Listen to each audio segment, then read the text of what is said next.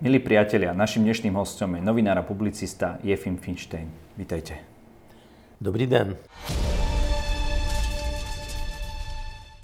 Pán Finstein, vy ste sa narodili v Kieve, vyštudovali ste žurnalistiku na Moskovskej štátnej univerzite, neskôr ste prišli do Československa, podpísali ste chartu, neskôr ste aj vďaka tomu mali možnosť odísť, potom ste pôsobili v Rádiu Slobodná Európa a neskôr aj v viacerých českých médiách, ale v tomto rádiu pôsobíte doteraz, pravda?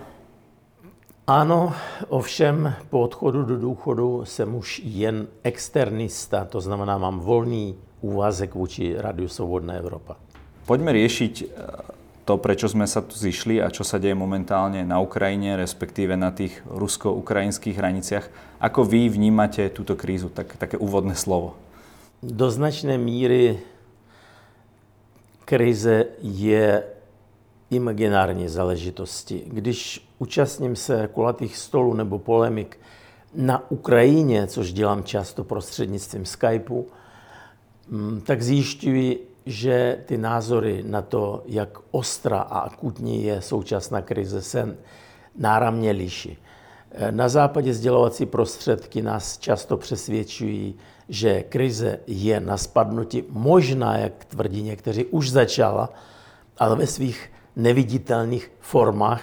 Tu se poprali nějaký opilci, tu se eh, hybridní útok se uskutečnil na, na banku nějakou ukrajinskou a to vše je prý už vymyšlené a zamýšlené začátky, první krůčky té velké války, která nás nemine. Stanoví se i konkrétní data, včetně hodin. Mělo se to odehrát 16. ve 3 hodiny v noci.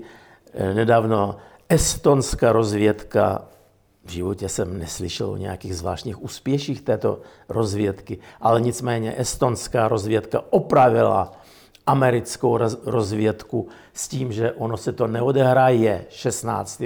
tudíž totiž eh, to datum už je zastaralé.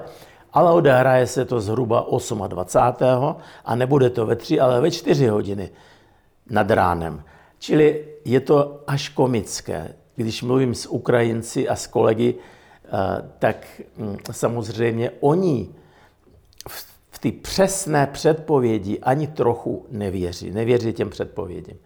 Ale když mluvím teď o tom, že občas komunikuji s ukrajinskými kolegy, tak je třeba jasně říct, že ukrajinská společnost je mimořádně nejednobarevná, je pestrobarevná, je rozdělená a to v mnoha směrech. A teď nemluvím ani tak o pro ruských politických stranách nebo se skupiních, jsou i takový, třeba strana regionu a dnes to má několik dalších, názvu, tak ta prostě provadí kremelskou a prokremelskou linii eh, na ukrajinské politické scéně, očividně.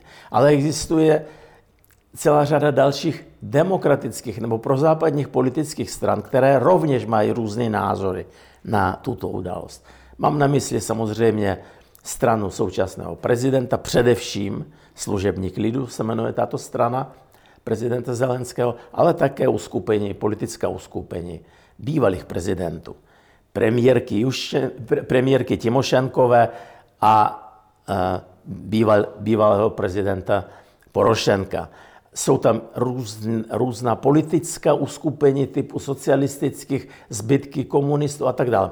Ale proč o tom mluvím? Protože při takové pestré paletě politických stran a mimochodem na Slovensku to budou chápat lépe než v Česku, protože ta roztříštěnost politické scény je tam ještě větší a vlastně přibližuje se té ukrajinské situaci, tak při takové roztříštěnosti je logicky, že názoru je strašně moc. Jestliže bereme za bernou minci názor eh, vládnoucích struktur na Ukrajině, čili eh, současné vlády a lidi kolem prezidenta Zelenského, tak musíme konstatovat, že oni v bezprostřední hrozbu ruského vpadu věří mnohem méně než třeba tady u nás a ještě méně než ve Spojených státech. To by som vám ale kontroval, že čo má ten Zelenský v úvodzovkách robiť?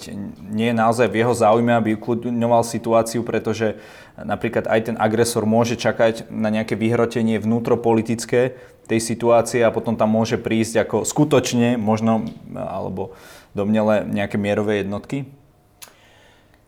Za prvé, ruský vpad není záležitost dnů, hodin a tak dále. Ten se může konat dnes a může se konat za 10 let. A pořád to bude vpad Ruska. Takže uh, říct, že nějaká země musí dalších 10 let žít v permanentním napětí a v očekávání bezprostředního vpadu, znamená říct, že žít vůbec nebude. Takhle nemůže existovat žádná země.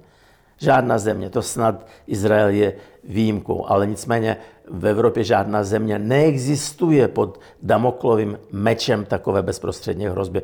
Zelenský, co má dělat? On má především dbát na zájmy svého státu a svého lidu. A on na to víceméně dbá.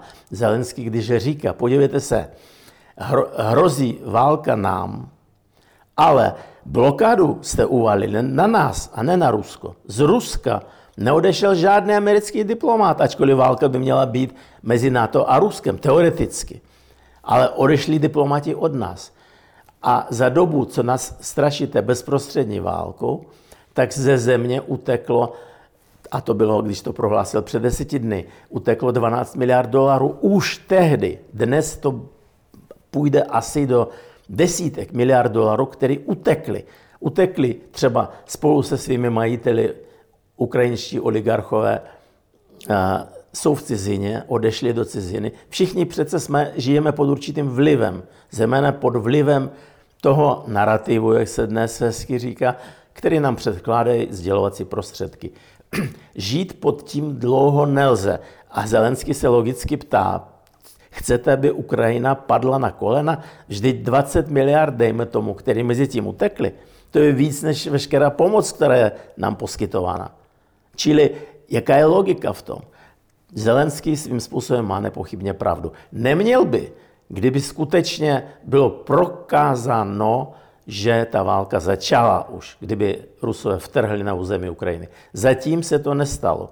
Čili pokud vycházíme z toho, že hrozba bude trvat další měsíce, možná roky, a e, Putin může přece na, na hranicích mít těch 150 190, jsem zvědav, kdo to spočítal, to je přibližně tak, jak s, jak s hodinou vpadu, to je úplně přesný. Jo.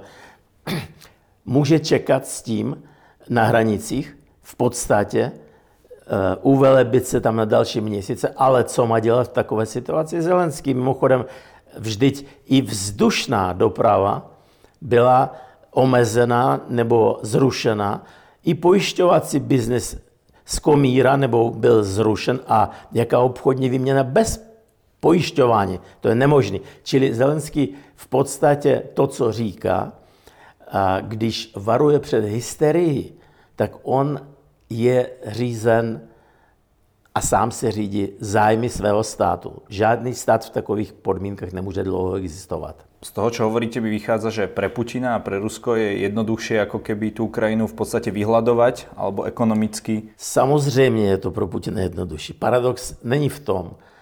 Paradox je v tom, že mu v tom eh, dnes pomáhá Západ velmi aktivně, protože poskytuje Ukrajině eh, eh, zbrojní systémy, ozbrojuje Ukrajinu a je to v pořádku. Jak se říká, jen houšť a větší kapky, jak se říká česky. Je to v pořádku. Ukrajina potřebuje vyzbrojení, aby mohla stát, postavit se proti jakémukoliv útoku, ať už přijde teď, anebo za deset let, jak říkám. Ale ostatní opatření, ta, to vyšroubování hysterie, která vede k tomu, že Ukrajina nemá obchodní výměnu se Západem dnes, tak to rozhodně eh, je v zájmu Putina. Protože v zájmu Putina, jak říkáte, Ukrajinu vyhladovět. Rozumiem, ale aká by mala byť teda podľa vás e, reakcia Západu, lebo naozaj tie jednotky tam sú. My sme sa bavili aj e, s pánom Mackom, čo bol bývalý najvyšší postavený vojak v štruktúrach NATO. On hovoril, že naozaj tam, tam sa cvičia už aj koordinácia tých jednotlivých divízií.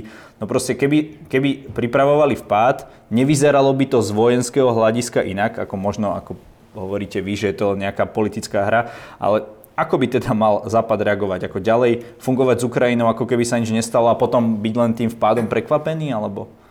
Tak vždyť oni tím vpádem překvapení budou tak jako tak. Vždyť eh, na, na území Ukrajiny eh, prakticky nejsou západní vojenské jednotky.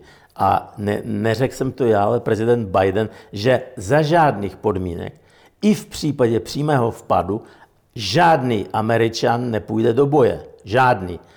Čili k dispozici u Spojených států a u NATO zbývá jenom ekonomické paky. Jo? To znamená sankce, sankce a ještě jednou sankce. O nich jsme se nikdy nedozvěděli, o jakých sankcích vlastně se mluví. Biden, prezident Biden mluví o pekelných sankcích. Jestli umíte rozšifrovat, co to konkrétně znamená pekelné, tak prosím, já to neumím rozšifrovat. Já nevím, čím se liší pekelné od skoro pekelných. A od těch, které už teraz jsou uvalené na Rusko. jsou, o jejich účinnosti eh, panují velké pochybnosti. A navíc, když mluvíme o reakci Západu, tak musíme si uvědomit, že ona ta reakce není jednotná, protože se řídí úplně různými zájmy. Zájmy Spojených států v tomto případu, v tomto případě je, jsou víceméně rovná se zájmy současné americké vlády. Ta má zájem na tom nějakým způsobem napravit prestiž silně pošramocenou předchozími kroky. Ale zájmy Francie a Německa jsou jiné.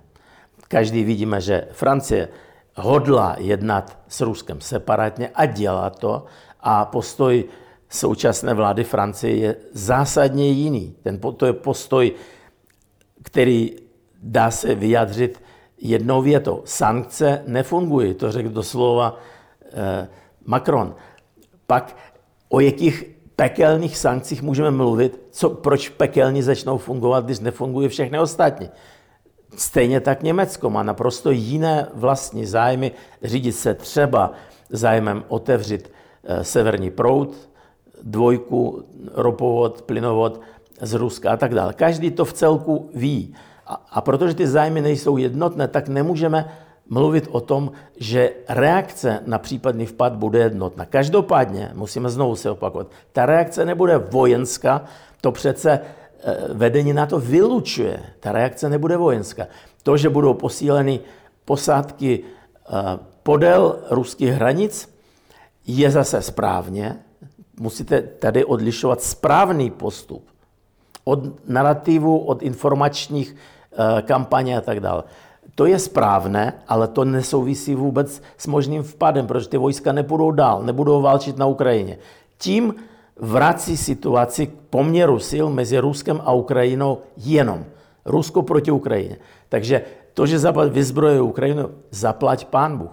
To je určitý posun směrem od politiky eh, administrativy prezidenta Obamy, který, když byl žádan o nějaký Eh, vojenské posíly, eh, ať zbraňové posíly, tak eh, poslal na Ukrajinu pět tisíc starých vyřazených hotelových prostěradel, protože, jak říkal, chlapci nemají co si ustlat a na čem spát na, na bojišti. Jak si představoval tehdy, jak na bojišti se odehrává to spaní, tak nevím, ale každopádně ne na hotelových prostěradlech. Takže dnes už se posílejí jiné zbraně, ale zase eh, je třeba jasně říct, jaké eh, helmy z Německa, nějaké zbraně, především přes Polsko a díky Polsku, proti eh, tankovi, to poprvé Javeliny proti tankovi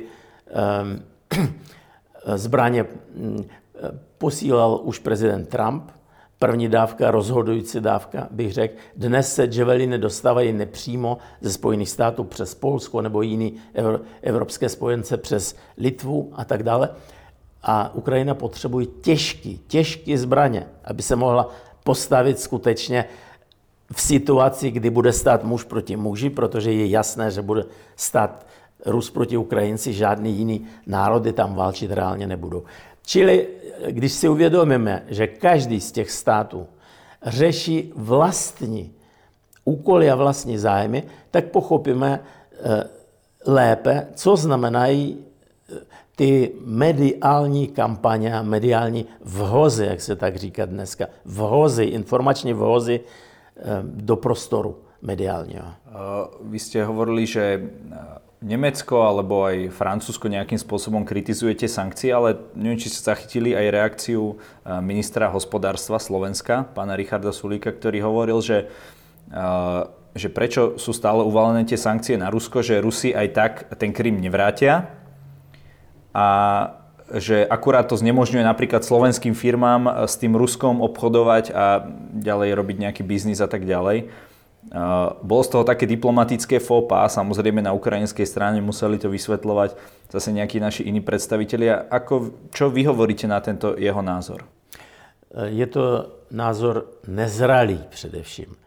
Uznávat agresorovi jeho územní zisky jako nevratné svědčí o krátkozrakosti takového politika.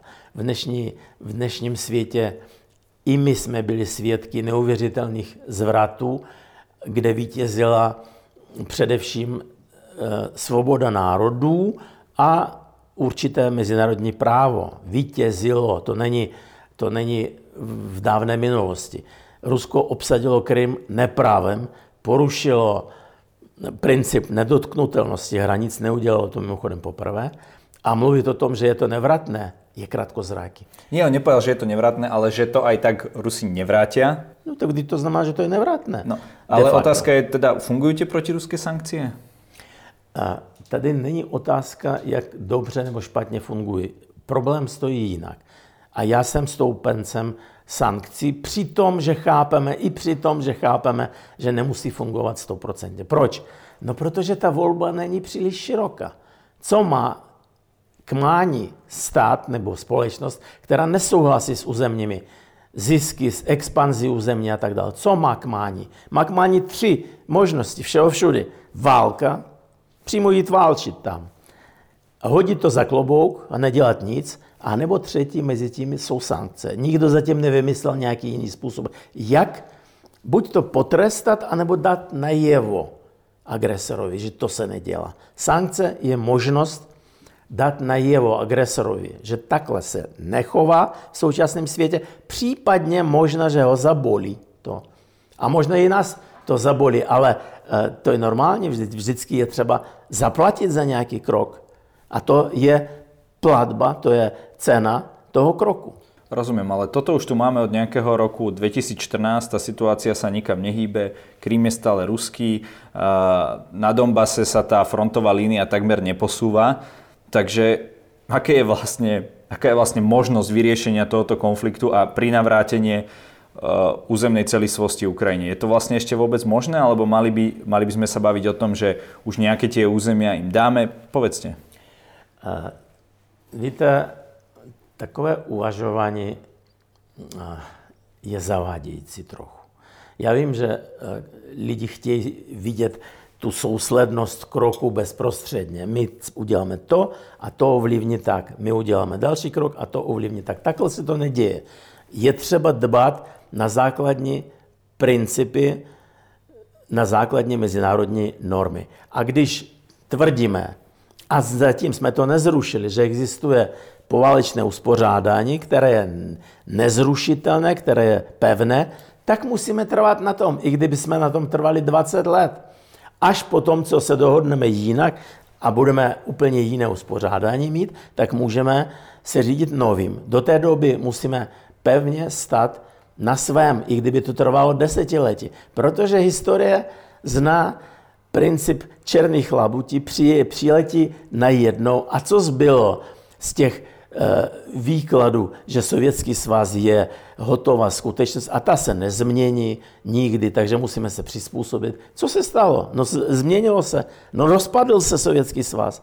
Naprosto. A museli jsme mít co dočinění s novou realitou. I tak může se stát. Pokud řekneme, že Krym uznáme, že to je ruský, a to je mimochodem územní zisk v čisté podobě. Řeči o tom, že tam přece bylo refer, referendum, neplatí. Já nechápu, jak někdo tady může opakovat, protože v mezinárodním právu není uznáváno referendum, které se koná pod okupací. Po nejdřív okupace, pak referendum. No podle toho bychom měli uznávat mm, Anschluss Německa s Rakouskem, protože tam referendum se konal tři dny po vpadu, po okupaci, po té, co Adolf Hitler tam poslal vojska, ty tam přišli. A potom se konalo referendum a dopadlo, dopadlo 99 a 97 setin ve prospěch okupace, ve prospěch Anschlussu. Tak co, co pak musíme to uznávat? Ne. Referendum se uznává jenom, když země není okupovaná. Jen takové. Takže Krym je obsazen neprávem, nezáleží na tom, eh, co by možná mysleli nebo možná nemysleli, prostě je to jedno. A z toho důvodu neuznáváme třeba Katalánsko a říkáme, že žádné referendum nebude eh, uznáno.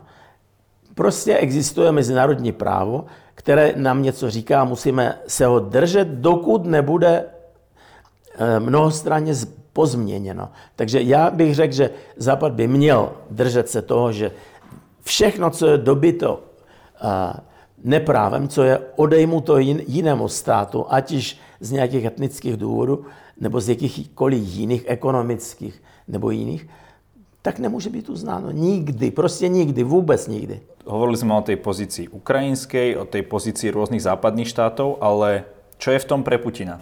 Prečo sa teraz takto rozhodol? Neviem, či vnímate vyjadrenia napríklad šéfa Belinketu, ktorý hovoril, že Putin už absolútne nerozmýšľa v zmysle, že už je nejakým spôsobom psychicky e, nie na tom dobré a že bohužiaľ, keďže má len tých ľudí, ktorí mu nejakým spôsobom poklonkujú, tak mu to ani nemá kto povedať. Takže čo je Putinová motivácia v tejto chvíli? Já bych uh, takové výklady přenechal satirikům, humoristům a tak dále. Protože podle toho se nerozhoduje. A jestliže protihráčem Putina je Biden, tak co bychom měli asi tak povědět o kognitivních schopnostech eh, amerického prezidenta. Já bych nešel touto cestou. Jestli Putin rozumí mm, situaci a ví, co dělá a pravá ruka ví, co dělá leva, to já nevím a nechci vědět. Mě zajímá, co dělá ta jeho vláda a jak se chová. Putinová motivace jednoznačně, jednou provždy je tu Ukrajinu nějakým způsobem sobě podrobit. Tak nebo onak. Nějakým způsobem. Eh, vyhladověním nejlépe. Provokováním nějakých vzpour nejlépe. Ano, když bude možnost něco ukousnout i vojensky, nejlépe, zvlášť když žije ve světě, kde jsou takové hlasy které říkají, no tak Krym je obsazen, Rusko už se nevzdá, tak ho uznáme. Tak stejně tak může se chovat i vůči zbytku. Obsadí Charkovskou oblast, ku příkladu, a řekne, tak uplyne 10-20 let, oni to nějak uznají a tak dále.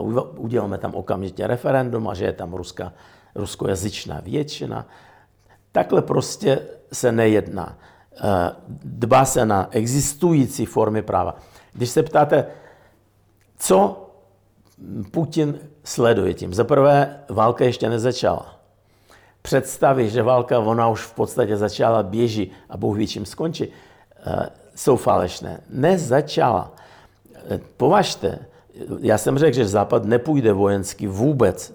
Ani jeden voják západní nebude na místě a jakmile eh, bude nebezpečí ještě větší, anebo začne na hranicích postupovat ruská armáda, tak těch zbylých pár stovek vojáků se stáhnou západních. Taková je nepsaná umluva jejich. Když Biden se rozhodl, že 16. bude mm, intervence, tak stáhnul posledních 150 instruktorů z Ukrajiny. Stáhnul, nepřidal k ním 300 tisíc vojáků, ale stáhnul poslední zbytky. A tak se bude chovat mm, v případě skutečně začátku války. Takže vycházíme-li z toho, že bude stát proti sobě ruská a ukrajinská armády, nikdo jiný nebude stát tam, dál. Budou dodávat zbraně nějaké, ale také v míře, kterou uznají za vhodné. Tak potom musíme si říct, eh, je Putin šílený, začít válku za těchto podmínek je šílenost. Ukrajinská armáda je početnější než ten zbor, který stojí na hranicích s Ukrajinou. Ukrajinská armáda ve zbraně má 250 tisíc mužů a 750 tisíc má záložáků, který může okamžitě rekrutovat. A ještě bezpočet hm, dobrovolníků. I dnes eh, vlastně ta čára dělící Ukrajinu a obsazené oblasti separatistů je právě tam, kde je, díky dobrovolníkům, díky dobrovolnickým batalionům, který s obrovskými obětmi zastavili postup Rusů. Ne separatistů, ale ruské armády de facto. Protože eh, na Donbas se rekrutovalo ve všech jednotkách ruské armády i na, ve Vladivostoku. I na Kamčatce rekrutovali se, neposílali se celá armáda, ale vždycky tam v nějakém stánku můžete se přihlásit jako dobrovolník do Donbasu a tam šli desetitisíce. Takže zastavila ruskou armádu tam, kde teď stojí a je třeba říct, že Rusům se nepodařilo obsadit víc než jednu třetinu Donbaské a Luhanské oblasti. Jednu třetinu. To nejsou obsazené celé oblasti. Furt přes 60% zůstává v rukou Ukrajinců. Díky dobrovolnickým batalionům.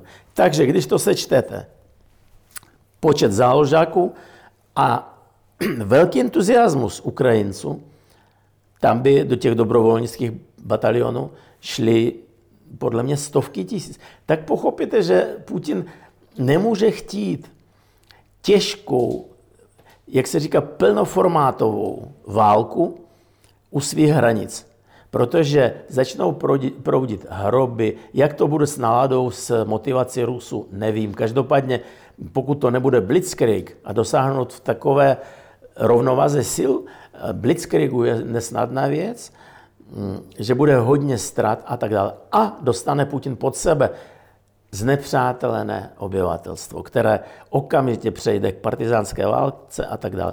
Čili já si myslím, že Putin nemá zájem na vojenském obsazení Ukrajiny. Má zájem na hrozbě, na, to, na tom, aby tam byl Damoklov meč, který vysí nad nimi, ale nemá zájem na válce. My vidíme, čo sa deje napríklad v Bielorusku, že to už sa považuje ako taká neoficiálna súčasť eh, Ruskej federácie, takisto v Kazachstane. Eh, myslíte si, že ten Putin naozaj, Boh vie, či ešte bude znova kandidovať za prezidenta po tomto období, že chce dokončiť to, o čom hovoril, že rozpad Sovietskeho zväzu bola najväčšia geopolitická katastrofa a momentálne sa snaží aj takýmito čaká na rôzne chybičky tých e, krajín okolo, aby si ich mohol nejakým spôsobom zase primknúť k tej Ruskej federácii? Jeho cíl je jednoznačný a on se tím netají skutečně. Kromě citace, citatu, který jste uvedl, mnohokrát říkal, že společenství typu Sovětského svazu je ideální pro Rusko. Ano, bude se o to snažit, snažit a bude využívat k tomu všech existujících nástrojů. To znamená etnického napětí, společenského tříštění v těch společnostech, které bude využívat, vytvářet tam pátý kolony. To, právě, to je právě to, co dělá na Ukrajině. Počítá s tím, že Ukrajina bude západními spojenci blokovaná od zbytku světa, vyhladovíjena de facto a on bude eh, provokovat vnitřní rozpory, vnitřní rozbroje, včetně různých možností věčně neklidného, neklidné společnosti. A kdo by chtěl investovat tam? Ukrajina teprve teď za těchto nevýdaně tvrdých podmínek Dostala se v podstatě, vymanila se z ekonomické pasti. Hrivna, paradoxně o to málo u nás se říká ví vůbec. Hrivna je pevnější než rubl. Podstatně pevnější. Tak, jak je rozkolísaná cena rublu mě vůči ostatním měnám, tak hrivna momentálně není. Ona se spevnila. Ukrajina v celku funguje, ale funguje v nevýdaných podmínkách de facto válečného stavu. De facto. Proto Ukrajina musí mít zájem, aby Západ neblokoval jí, nepřerušoval obchodní eh, vazby a, z, a rušil spoje, ale naopak, aby je posiloval. A to je bohužel to, je to co tam nevidíme. Pán Fištajn, každý u nás má na záver priestor niečo odkázat našim divákom. Nech sa páči, tu je vaša kamera. No tak především eh, rozhodně platí, že vznik samostatné Ukrajiny je obrovským eh, úspěchem a výhodou pro západní sousedy, především pro Slovensko, především pro Slovensko, které hraničí s tímto regionem. Slováci mnozí možná si neuvědomují, že vznik samostatné, nezávislé a západně orientované Ukrajiny odsunul hranici možná nepřátelských sil o tisíce kilometrů dál na východ, což je nezanedbatelný faktor. Odsunul i možnosti vlivu Ruska na slovenskou společnost třeba. Ta možnost je mnohem menší, než by byla, kdyby, eh, kdyby stejná vojska, které jsou teď eh, kolem, já nevím, Voroněžské oblasti nebo v Rostovu, tak kdyby byly na, eh, v Zakarpatí, tam, kde probíhá hranice se Slovenskem. Takže je to první výhoda, že v podstatě chce-li Slovensko mít demokratické poměry u sebe, tak musí přát, aby byly i na Ukrajině. A vůbec posilovat mimochodem určitou regionální vzájemnost, která není prázdné mlacení eh, prázdné slámy, ale je to reálná věc. My vidíme, eh, jak v podstatě zajímavá byla spolupráce Vyšegradské čtvrky, je Vyšegradské čtyřky je zajímavá i teď, nepochybně a do budoucna. A Slovensko by si mělo přát, aby regionální spolupráce byla ještě silnější a aby zahrnovala i Ukrajinu. Ehm, já osobně v možnost globálního velkého konfliktu mezi Západem a Ruskem na území Ukrajiny momentálně nevidím. A v tom jsem zajedno s ukrajinskou státní moci, která ho rovněž bezprostředně nevidí. Což neznamená, že nemá být připravena. Ale jak říkám, Ukrajina paradoxně připravena je ke každému možnému mm, vývoji situace. Slovensko by mělo vnímat jako svoji mm, prvořádou povinnost vůči sobě podporu Ukrajiny a podporu nezávislosti Ukrajiny. Hlavně poslouchat, co samotní Ukrajinci myslí o své situaci a vycházet z jejich potřeb z jejich přání a potřeb. Pokud možno, to může být pomoc eh, zbrojením, ale hlavně, hlavně by byla pro Ukrajinu nejdůležitější investiční činnost. Investiční činnost není, eh, eh, není charita, je to vydělečná činnost. Ukrajina má řadu přirozených výhod, které by měly být využity. Je to levná a kvalifikovaná pracovní síla. To Slováci jistě vědí, že třeba ta mm, ukrajinská ekonomická emigrace, která přichází tam, že je to výhoda. Na západě když si uměli využít takovou výhodu. Když eh, jsem žil v Německu 15 let a jsem viděl, jak um, umějí využívat třeba eh, emigrace z bývalé, ze zemi bývalé Jugoslávie. Spousta věcí od eh, pracovních eh, sil v továrnách do restaurací a v biznesu turistickém, tak všude byli Jugoslavci. Využili je, nic se nestalo. Jugoslavci něco vydělali a odjeli domů. Stejně tak by měl náš region stavět k Ukrajincům. Je to velmi kvalifikovaná pracovní síla, která zatím ještě je levnější než ostatní. Takže investice do Ukrajiny. Investice především. Děkuji za rozhovor. Rado se stalo.